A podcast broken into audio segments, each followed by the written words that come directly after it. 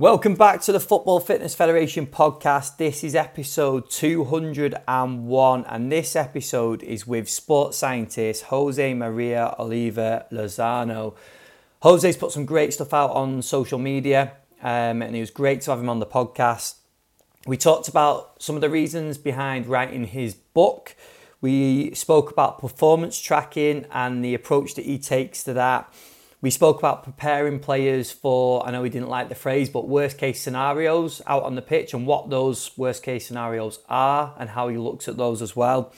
And then we also spoke about some contextual speed work, which has tied in quite nicely to some recent episodes.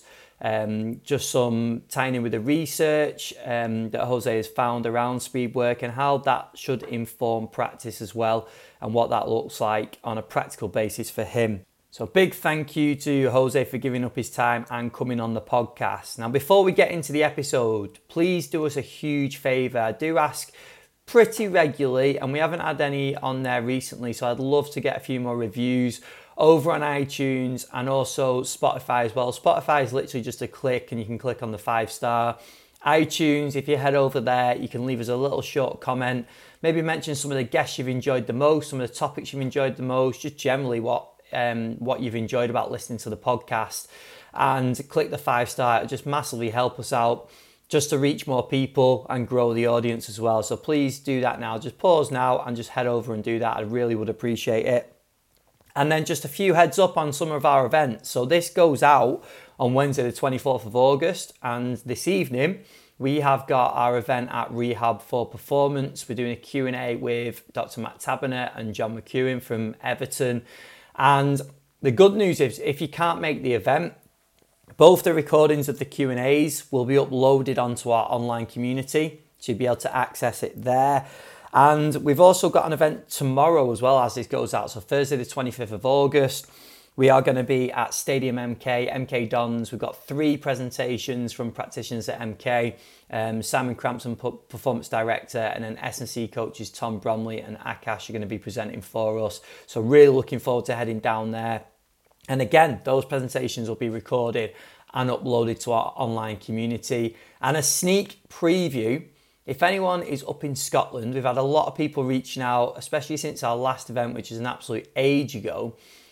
Just put this date in your diary. So, Wednesday, the 21st of September, we are going to be in Scotland. I've not got the full details to reveal just yet, but just mark that in your diary because we are going to be heading north of the border for an event, and I will release details very, very soon um, because I know the last one was very popular and this one is going to be too. So just mark it in your diary and just keep an eye out for any announcements on that one.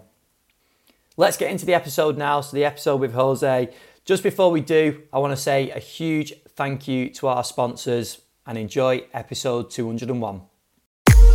Rezzil is the world's number one virtual reality sports trainer. Whatever your team, your sport, your ability, improve your game and train like a pro. Rezzil, Rezzil. Reactions, performance, accuracy, stamina, resilience. Train at home in the Rezzil Sports and Fitness VR training arena. Search Rezzil, R E Z Z I L. Harder, stronger, smarter. The world's number one virtual reality sports trainer. Available now on MetaQuest. Welcome back to the Football Fitness Federation podcast. This is episode 201. I'm delighted to be joined on the podcast today by sports scientist Jose Maria Oliva. Jose, how are you? Hi, how are you? Nice to meet you. You too. How are things? Very good. Good, good. Well, Jose, we always start the podcast in the same way. So it'd be great to find out a bit more about you and what you've done previously, but also what you're doing currently. So can you give a little bit of a rundown for the listeners on your career so far? Sure. Well, first of all, thank you very much for for inviting me to this podcast. I'm very very happy to be here with you. I I studied the bachelor's degree in exercise and sports sciences at the University of Almeria, which is my hometown. Then I completed my, my master's degree in research and in science, uh, in exercise and sports sciences. And then I, I completed my PhD about the analysis of uh, performance, uh, physical performance in professional soccer players. So this is my main academic background. Uh, I have also been working for different clubs, different sports centers, different sports, basketball, soccer. Uh, I have also worked for manufacturers of performance tracking systems, such as video Track Systems. And I have been recently working for a professional soccer club, specifically in the under 19 team. And this is the Unión Deportiva Almería, which is my, my hometown team. And also, I, I work as a lecturer and researcher at the University of, of Almería right now. So this is my, my main background, all related to to the sports sciences. Brilliant. So, how is your time split up at the moment? Is it majority at the university or at the club, or how does that work? Well, uh, during the preseason, I spend most of the time with the, uh, with the team, but my full time role is at the university. So. Brilliant. And you also didn't mention about the book, so you wrote a book as well. Sure. Yeah, uh, I wrote a book about the sports scientist and the load monitoring eh, in the context of team sports, specifically using eh, electronic performance tracking systems. The book is written in, in Spanish, working on the translation to, to English, but uh, this is a pretty new topic, not new, but uh, trendy, and I'm, I'm trying to, to work on on the project on English as well. So, what was the main drive and reasons for for writing the book? Yeah, so when I was working uh, for this manufacturer of performance tracking systems, uh, I learned a lot about the use of inertia sensors, the use of uh, GPS technology, the use of local positioning systems to collect data in the context of, of sports. And when you work for this kind of, co- of companies, your perspective uh, changes because when you are a practitioner, you don't see many of the things that you see uh, when you are working inside the, the company that creates the products and develops all the uh, sensors, the platforms, the, the reports that everyone sees. Basically, when you are a practitioner, a coach, you just try to download your reports to see the distance that you cover, the sprints that you get. But in the end, we need to understand much more than, than that. So in the book, I talk about all the electronic performance tracking systems that we have to date. For example, inertia sensors, that this can be combined with GPS, the local positioning systems, the advantages and the and disadvantages of using this kind of technologies. Why should I use um, GPS or why? Um, what's that? What is the advantage of using a video tracking system? For example, in video tracking, we don't need to wear any uh, system like you don't need to wear any chest vest. It's just the cameras, the cameras that record your, your movement. So every system has the advantages and disadvantages and and i try to analyze all of them also i i try to, i try to explain the reports that we can get daily reports summary reports which kind of variables should we uh, focus uh, to select which kind of reports in terms of evolution reports uh, why should i and uh, understand the use of z-score as a measure of variability in the context of training.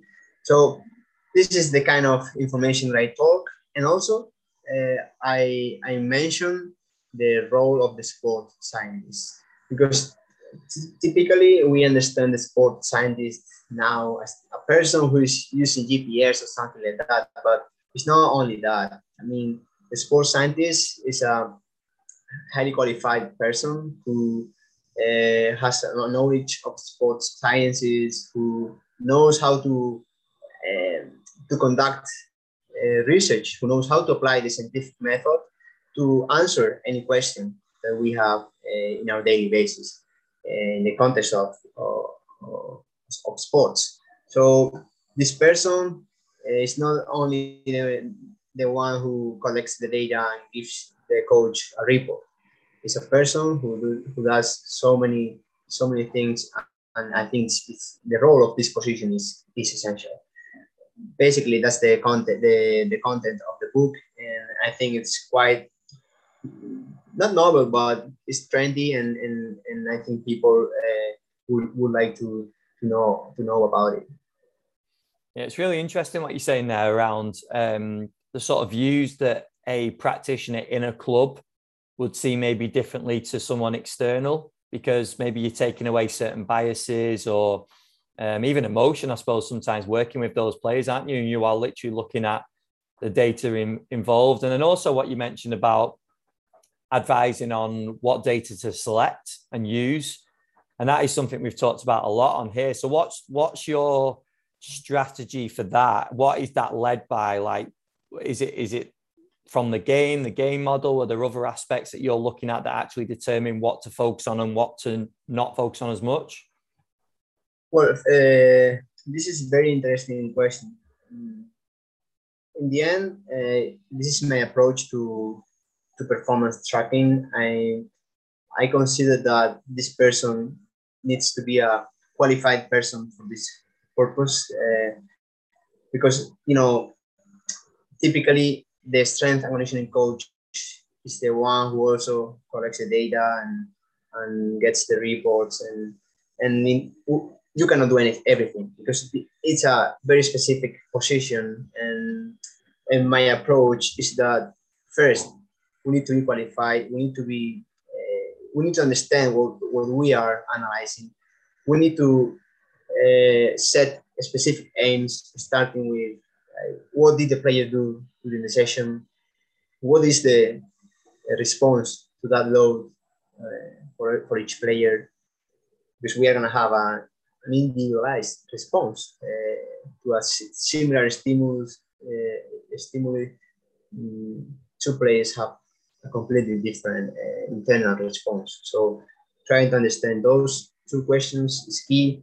Also uh, trying to understand how is the player coping with the load in terms of perceptual well-being. And then analyze if the player is ready to, to train and, and compete. And here is where all the subjective monitoring tools, the GPS data is useful because we can we can understand the load for each from each day. We can understand the training and match demands. We can understand the the, the specific demands that we are stimulating during a specific um, task. For example, during transition games, we know that we are going to, to focus on high-speed running actions. That, that if we reduce the size of the gains, we can increase the, the accelerations. So this is my approach and how I try to, to understand uh, uh, the data and, and the and the knowledge that I have, I think it's of interest to keep moving forward in, in terms of understanding the, the, the athlete monitoring. And in terms of performance tracking, I know it's an area we wanted to touch on and go into a bit of detail with. So, what's your approach to that? Yeah, so I think that um, daily monitoring is essential. As I said, trying to understand what the player did and how the player is responding to that load and, and coping with the load in terms of well-being. But there are there are many many ways to to see this approach to performance tracking and and for example we we can design specific training drills uh, focus on the match demands but we cannot only consider the average demands. Uh, my approach, the, the average demands are not as important as uh, many people yeah, are, are talking about that. I think that analyzing uh, not the worst case scenarios, but the the peak locomotor demands periods, and we have a recently study in which we we mentioned that we spend uh, a lot of time above the 90 minute average demands. For example, uh, this study that was conducted with a colleague uh, from Italy, Andrea Riboli, and he has experience in, in this uh, content. And we showed that the, the 90 minute average demands uh, represented 53% of the total distance, 16% of the high speed running distance, or 20 to 23% of the sprinting distance. So in the end, we need to focus much more uh, above the, the average demands. And this is that I tried something that I tried to do during the training sessions. For example, uh, we try to design this based on the worst case scenario. I don't I don't like talking about the worst case scenario concept. I used to do it, but now you read a little bit, you can see that the worst case scenario is not uh, as real as we think because in the end we have the worst case scenario of total distance, the worst case scenario of high sprint distance or, or accelerations, but a worst case scenario is not uh, a unique period of the session uh, of distance cover. It's the, the unique period of the session in which you have uh, high intensity accelerations, high uh, sprinting distance, uh, a lot of distance cover. So this is how I see that, that we should try to, to understand the, the performance. And with everything we're collecting as well, in terms of re- reliability, validity, and knowing what to use and not to what to disregard, but what to focus on. Like, what's your views on that, and maybe advice for people as well in terms of when they are trying to implement something new into their programming? Well, I would say that first understand the data that we get. That we get is this data valid? Uh, is the source that we are using to collect the data reliable? This is very important. Uh, we have a, a, study which has been published in the in the Science and Medicine Football Journal, and and we discuss uh, the the quality of the of the data that, that we get. I mean, not specifically the quality of the data, but FIFA is conducting a, a research study to to suggest which kind of tools or GPS or local positioning systems, optical tracking systems, which kind of which kind of tools are valid and reliable to collect um, position and, and, speed, which are the main the basics of monitoring uh, today. So this is a very very cool project, and, and the quality of the project is good. But in, in this study, we, we analyzed um, how they are reporting the information. For example, if, if I am a practitioner and I want to buy a GPS, I cannot go to the reports, find the one with the best scores, and then uh, buy it. That's not a good approach. Why? Because every device, every GPS from each company has been analyzed in different conditions. Why different? Because if I am a GPS company and my GPS is tested uh, in one side of the beach, and then another uh, GPS device is analyzed in a different side of the beach. This is, I don't, I, I would say that this is not, it's not about the validity, it's about the comparison. You cannot compare between one GPS and another because the conditions in which these were tested were not the same. Also, if we are um, a GPS company and and my participants do three different drills And then when I go with the second GPS company, they do different drills compared to my drills. We cannot compare the data from each from each uh, reports. Maybe the the one GPS has got better better results, but they could have kids under 12 years old that couldn't reach high speed running actions. And then the, the greater the speed, usually we get more error when we are uh, analyzing the data. So what, I, what we say in this, in this study is that we need to be careful about the information that we manage to, uh, to analyze the data, to buy a GPS or a local positioning system for our, for our team. So that's something important to, to consider. And then uh, another approach is that we should try to keep it as simple as possible. Once we have the data, once we know that we are using uh, right tools, then keep it as simple as, as possible. Try to collect uh, what you can collect. Try to analyze um, subjective measures combined with objective measures and don't get lost in the uh, thousands and thousands of variables that you are going to get. So that's try to keep it as, as simple as possible. That would be my, my advice. Because that's easily done, isn't it? There's so many sets of data that we could end up with that you can kind of get lost in the weeds a little bit and not know where to focus your energy. So, what was your approach going into the club that, that you are working with as well, Jose, in terms of data collection and, and what you're using. Can you t- can you talk about that in terms of why you maybe focus on certain areas? Yeah, um, we have changed a little bit from last year to this year, but I always say that collecting subjective measures is something that everyone can do.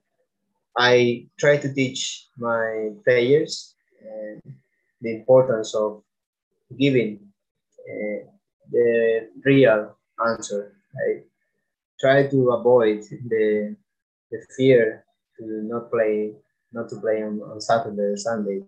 Try to remember that this information is going to be important for us to make decisions, to have them be available uh, for the coach.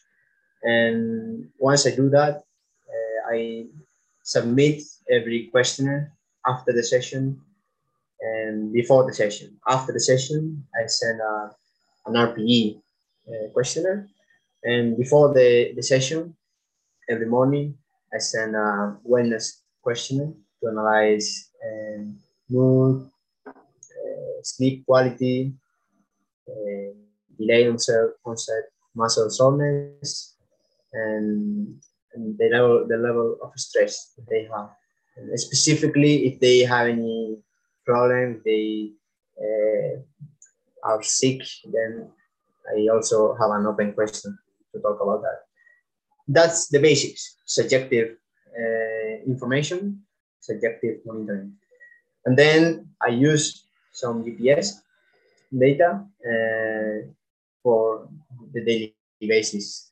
We, we have hundreds of variables, but uh, the main variables that I select are distance, and high speed running distance, high intensity accelerations, high intensity decelerations, about three meters per second squared, high metabolic load distance, and, and then I combine this with the RP, which is uploaded to, to the platform. So these are the main the main variables that I use. And if I am analyzing specific drills, I consider I, I don't consider the, the whole uh, distance. I consider distance per minute. Uh, and I try to do all the editing of the drills as well as good as possible uh, to, to make sure that I am analyzing effective uh, training data. I mentioned at the start of the episode some of the content that's going to be available on our online community very soon. And if you're not already a member, the good news is you can go and get yourself a free month by going to footballfitfed.com, clicking the community tab and getting yourself signed up there. We've had practitioners from literally all over the world joining recently. So we've had coaches from Crewe Alexandra, Motherwell Women, um, FC Midtjylland, Stoke, Man City, Warrington Town, and a number of other clubs signing up. So it'd be great to see you joining our community, engaging and connecting with coaches right across the world, but also getting some of the content that perhaps you can't come and watch live. So we've got the two events, the event at Rehab for Performance and also the event at MK Dons. All the content will be recorded and uploaded onto the community. So whether you can make the events or not, you'll be able to access it all there. So go to footballfitfed.com, click the community tab and get yourself signed up for a free month. Let's get into part two of the podcast now with Jose. And what about presenting that data as well, whether that be to players, coaches, even fellow sports scientists or, or sort of medical um, coaches? Like, how would you go about that? And is, is, is there some stuff that you do present and also stuff that you hold back just for yourself? Um, since I use this GPS uh, device, this is uploaded to, to the software, which is SPRO. SPRO up, uploads it to WimuCloud. So in the PDS Cloud, we have uh, ready to use or ready to print um, reports. Uh, we have also some some dashboards, but right now, since we we just started using this kind of technology, uh, I'm using the daily reports, simple reports, and task reports. At the end of the microcycle, I also see the, the evolution of the load in the microcycle and try to give co- the coach uh, an idea of players who have more load, less load, and uh, yeah, this is how I try to do it. I think that I can do much more, but we are just starting. And as I said in the very beginning, I, I don't want to get lost. Uh, I know quite well this system because I work for this company, but I, I think I, I need to keep it simple and, and, try to don't get lost in the, in the data. And from the coach's perspective, I know every coach can be a little bit different in terms of what they what they want to see, whether they want a detailed report or maybe it's just a conversation. From your point of view, like has has your coach have they wanted something printing out? Like what's the sort of approach you take with them? What what have they requested from you? Uh, this year, um, all, all the, the, the coach, all he wants is to know a little bit what happened in the session. Uh, I, I explain him what the players did and how they respond to this load in terms of uh, the. But I, I, I, I don't have to print the reports every day. And indeed, I think that today uh, we are using uh, this kind of technologies with clouds and, and we don't need to print uh, a report to, to show anything. Like we want to talk a little bit about something we just go into the report online and, discuss it. So i think that this data is also useful to interact with the coach. For example i remember one of the first days one of the first weeks of preseason and we designed a training task. And when I was seeing the task, I was a little bit afraid. I mean, I was saying, we are doing something wrong. We sometimes you make mistakes, right? And, and you design, you don't design the task as you wanted to do it.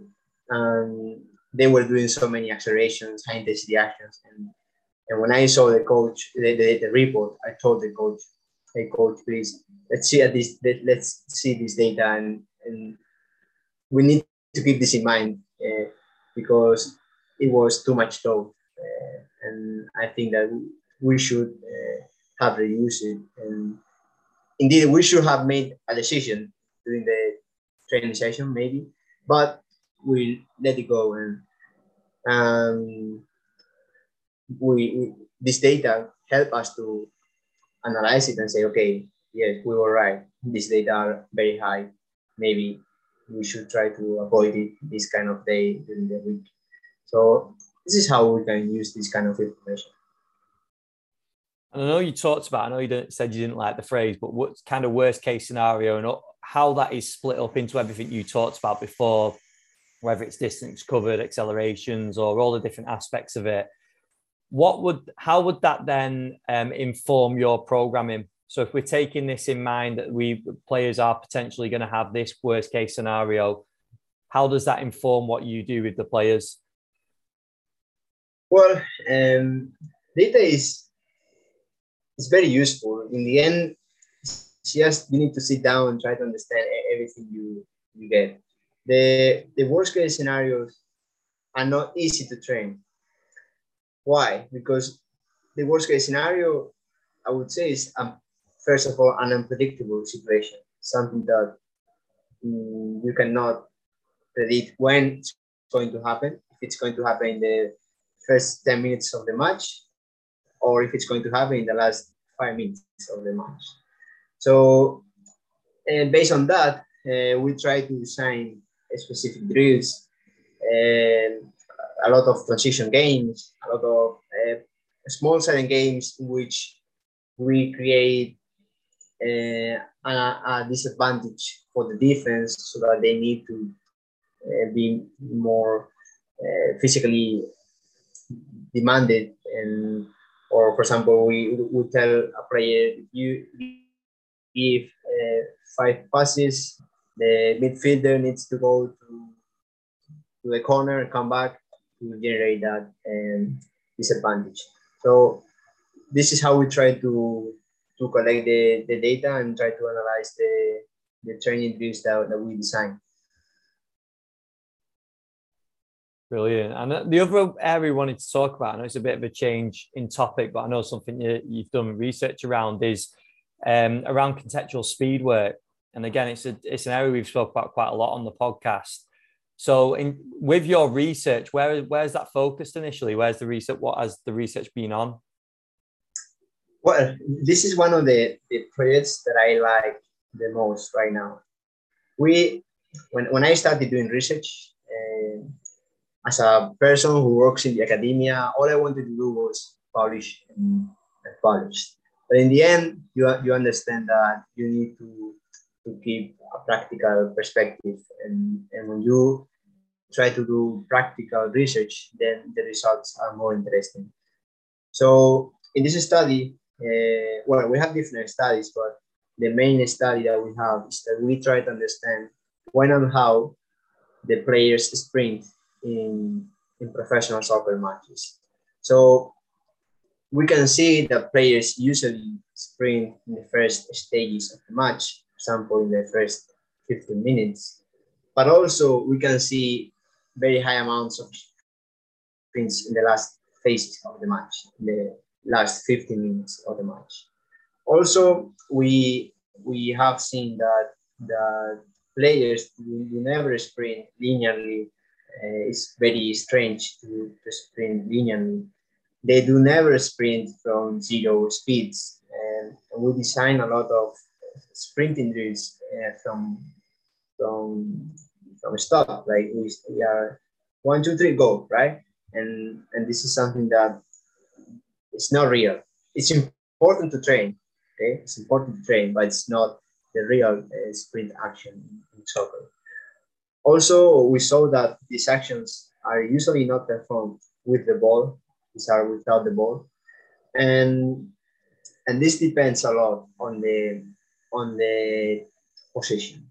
Like for example, the purpose of, of each sprint is different based on the position. If I am a, a forward or a wide midfielder, my sprinting actions are going to be more mm, related to breaking the box, running behind, to run a channel to, to, to exploit space. So this is completely different to the sprint of a central defender.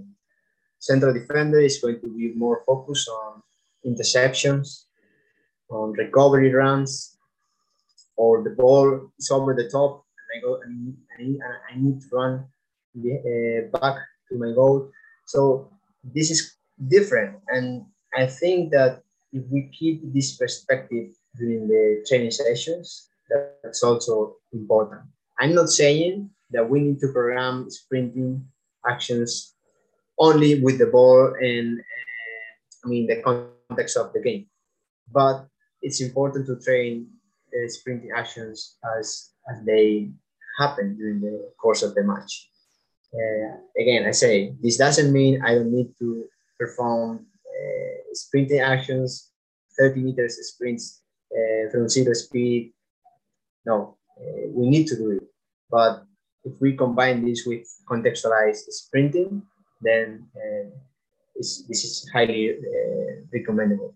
Highly recommended because that, surely that's just adding to the toolbox, isn't it? You've got then the ability to sprint linearly, linearly and from a standing start, for example, like we talked about, but then also we've got the more contextual side of things where you're sprinting from a jog or a back pedal or how, however it is. That's surely the case, isn't it? That we've got that full spectrum, full toolbox available for the player.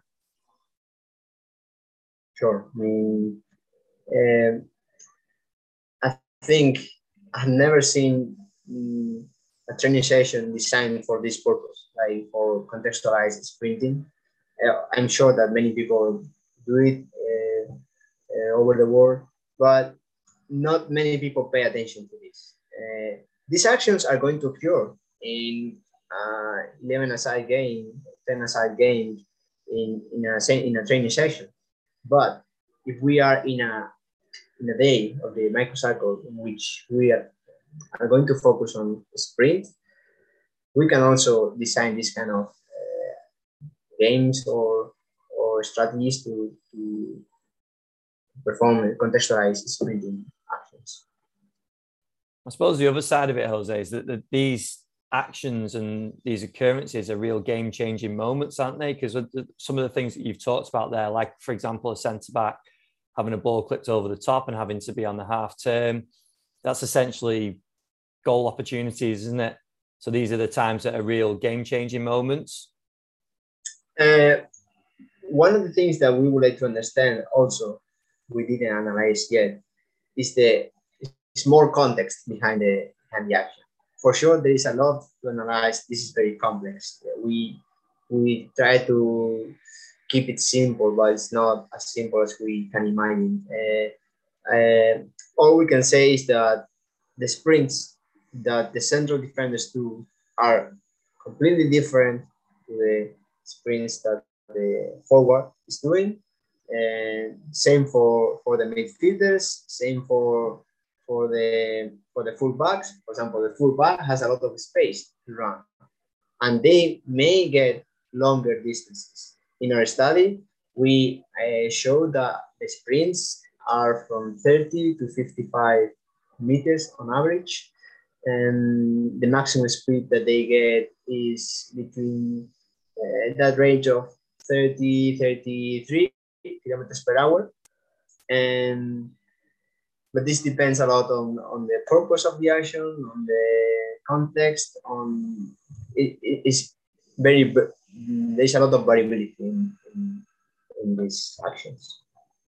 And then with that data, and obviously more more data and research to be done on in that area as well. Again, how does that inform practice? Does that simply come back to maybe splitting off into positions and working on these contextual movements and contextual drills that are created from that? Or how does that then work? Sure, sure. Uh, we, we use it we can use it to, to design uh, these training strategies. For example, um, I have not uh, implemented a lot of strategies about the contextualized sprinting until I completed this research and I started to try a little bit how we could use it for different positions. Uh, we should work uh, with separate groups uh, in the session. But we don't know too much about uh, sprinting, contextualizing sprinting today. This can be surprising, but it's real. Like, I think it's one of the first studies and trying to understand this uh, context. And there are some researchers also in, in the UK. They have done previous works, uh, previous, previous years, but uh, we don't know, for example, what happens with youth levels and what happens with with female players, and this needs also to be investigated. And or for example, how is the referee going to perform a high intensity action? So there are lots of things to keep investigating and try to uh, give practical information not only to the coach but also to the referees, the players, the, the and other researchers. Yeah, brilliant. It's a really exciting area, isn't it? Because that can be really impactful for the game as well. Um, Jose, have you got anything else to add on anything that we've touched on so far? It's fine. Everything is it's going well. Perfect. Well, if you're happy, then we'll move on to some of the quick fire questions that we finished the podcast with.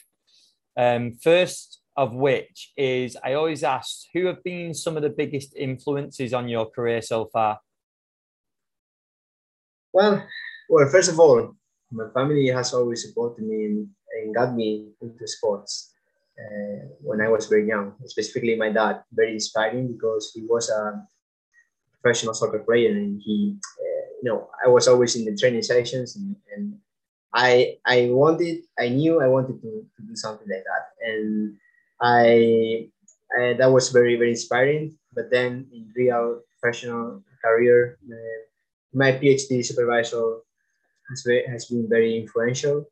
And of course, working with this company that I told you um, gave me a huge perspective about uh, performance tracking. And so all people, all workers, employees working there, mm, I learned a lot from them because I work with engineers, uh, software engineers, uh, the people who design the the device why should it be bigger or smaller and why should we place the camera the, the antennas for the local positioning systems uh, in one place or another. So all the people also from the sports science uh, department and it gives you a, a, a big perspective about what you are doing so I would say these are the main uh, the main groups of people that have influenced me. Brilliant. And what would you say your biggest strength is as a sports scientist, a practitioner? Well, uh, I always try to do my, my job uh, the best I can. Mm, but one of the things that I think is very good for me is that when I have a target, when I have a specific aim, I I know how to put all my resources, my tools, my skills to achieve that goal. If it's time, if it's uh, not only my professional time, but also time from my personal life, uh, I have a lot of dedication to, to what I'm doing, and that's something that uh, I really like, and and it, I think it works. It works. Jose, the next one is I always ask about what advice you give to uh, your younger self. So if you were to go back, maybe just starting out, just getting qualified, like li- literally looking for the first opportunity, what would be the top bit of maybe career advice for yourself? Well, I always been a person who wanted to be to get quick and faster to where I wanted to go. So I would say that don't get desperate and, and just enjoy the, what you are doing and, and put all your effort on that task. And if you do it well in the future something else is, is waiting for you. So just try to, to enjoy what you are doing and don't get desperate. Great bit of advice. And then the final one i always got ask about cpd or continued learning or how you essentially keep evolving as a practitioner. You've obviously got a lot of research going on yourself, so I'm sure that is one area that that you're constantly learning. But is there anything else like what? How else do you con- uh, continually improve? Well, listening to podcasts is one of the best ways uh, I, I, use. Also, and reading articles, books, not only from sports science but also other disciplines uh, try to uh, understand that if you talk with another practitioner, it's also an opportunity uh, to learn. and going to conferences, participating in national and international conferences. This is great because you can uh, keep up to date and know what's what's going on. So I don't like to do promotion, but uh, I was recently in the uh, uh, Soccer and Science Congress in Coimbra, and I learned a lot of things there because many people were talking about different different things, different topics, and that was really really useful. And also, if I think that if there is any certification or any course that I that I like and it's gonna be useful, I I try to, to do it. Brilliant. You mentioned there just an extension of that question. You mentioned about the books and looking into not just sort of sports science books, but what, what else, what other topics do you do you read around? And have you got any recommendations, any book recommendations? I, I read a lot of uh, books related to motivation. And as a practitioner, I think that you need to be happy, you need to be motivated, and reading uh, from this kind of books uh, is very very helpful and very inspiring to to keep moving moving forward. Is there any recommendations? Any that stand out for you? I have some in in, in Spanish. Uh, to be honest, this kind of books I, I read in, in Spanish. One of the books that I have recently read in English, really good from uh, sports science, is the National and Conditioning Association uh, Essentials of Sports Science. It's yeah. really, really recommended, and I really, really like it. Brilliant. Well, Jose, it was great to have you on the podcast. Thank you very much for doing it. Where would you direct people if they want to stay in touch with you? They want to keep up to date with the research you've got going on. Like, where would you direct people? Well, I also try to be very active in social media. So I encourage people to follow my accounts on Twitter. Uh, it's JM Oliva Lozano. That's my last name. Uh, also on Instagram, JM Oliva Lozano, uh, Sports Science, and also on LinkedIn and ResearchGate. ResearchGate.